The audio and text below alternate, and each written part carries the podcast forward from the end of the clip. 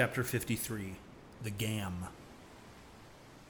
The ostensible reason why Ahab did not go on board of the whaler we had spoken of was this the wind and sea betokened storms. But even had this not been the case, he would not at all, perhaps, have boarded her, judging by his subsequent conduct on similar occasions. If so, it had been that, by the process of hailing, he had obtained a negative answer to the question he put, for, as it eventually turned out, he cared not to consort, even for five minutes, with any stranger captain, except he could contribute some of that information he so absorbingly sought. But all this remained inadequately estimated. Were not something said here of the particular usages of whaling vessels when meeting each other in foreign seas, and especially on common cruising grounds?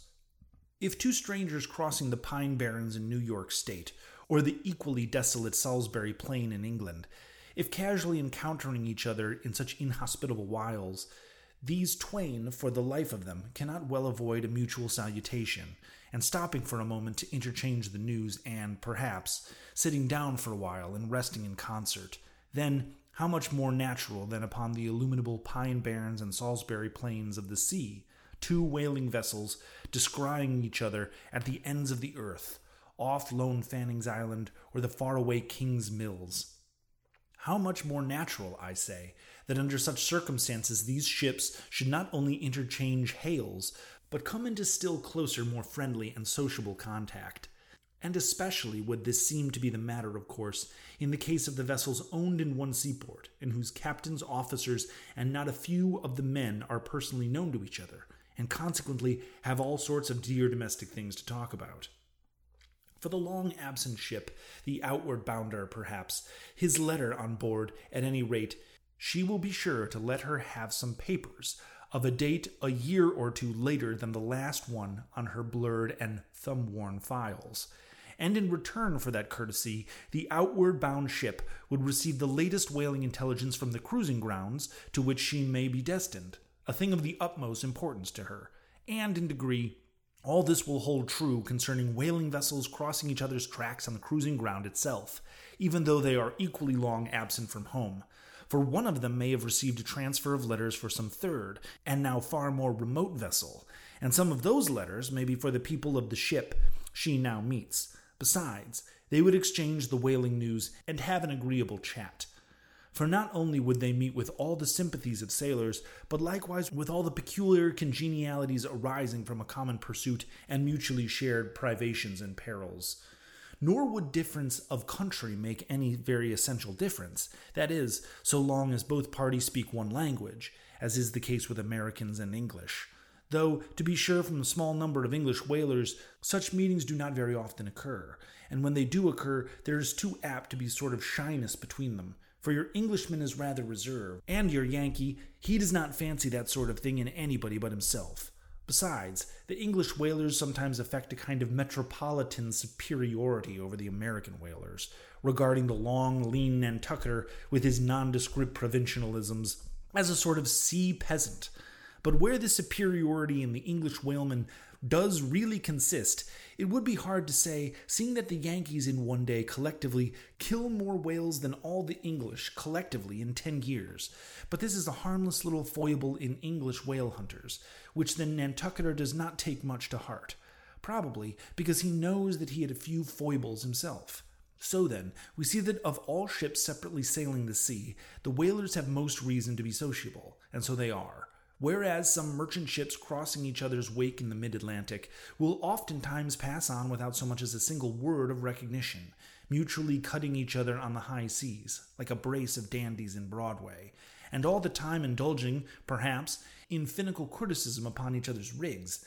As for men of war, when they chance to meet at sea, they first go through such a string of silly bowings and scraping, such a ducking of ensigns, that there does not seem to be much right down hearty goodwill and brotherly love about it at all all touching slave ship meetings, why, they are all in such prodigious hurry, they run away from each other as soon as possible.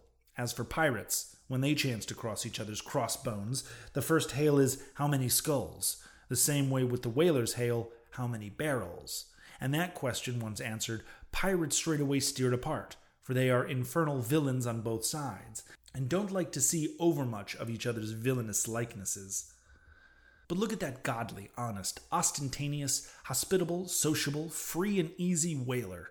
What does the whaler do when she meets another whaler in any sort of decent weather?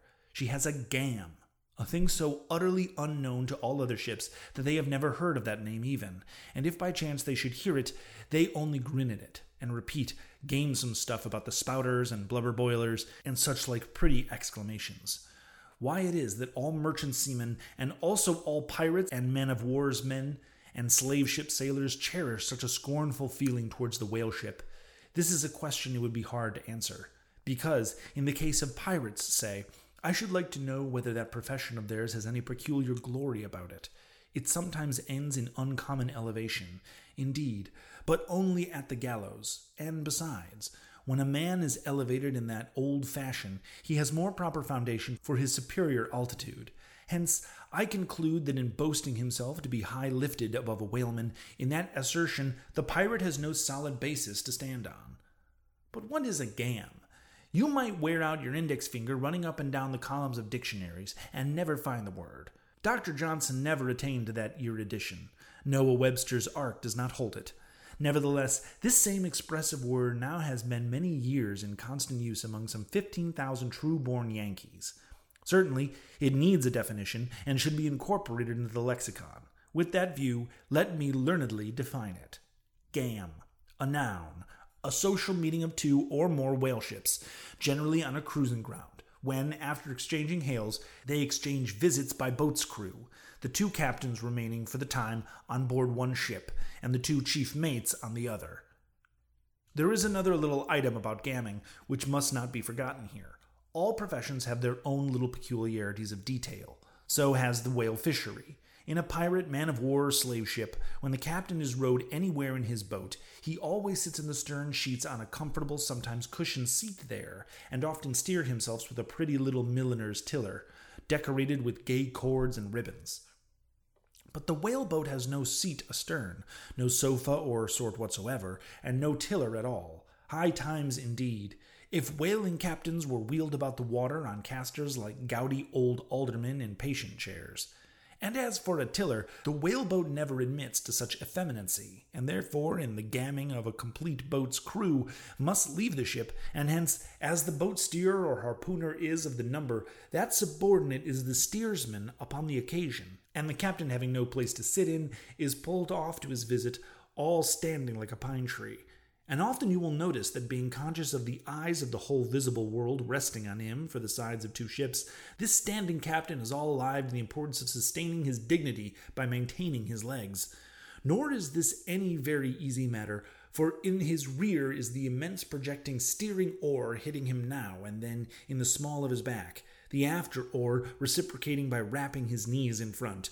He is thus completely wedged before and behind, and can only expand himself sideways by settling down on his stretched legs. But a sudden violent pitch of the boat will often go far to topple him, because length of foundation is nothing without corresponding breadth. Merely make a spread angle of two poles, and you cannot stand them up. Then, again, it would never do in plain sight of the world's riveted eyes. It would never do, I say, for this straddling captain to be seen steadying himself in the slightest particle of catching hold of anything with his hands. Indeed, as token of his entire buoyant self command, he generally carries his hands in his trouser pockets.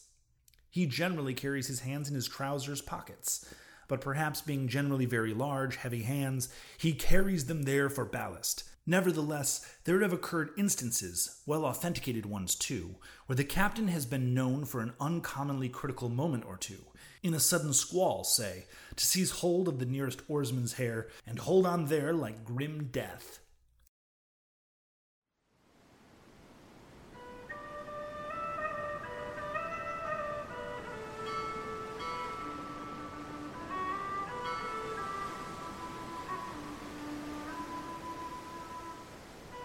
Thanks for listening to Moby Dick Pod. If you've liked what you've heard so far, consider subscribing or leaving us a rating on Apple Podcast. And as always, thanks for listening.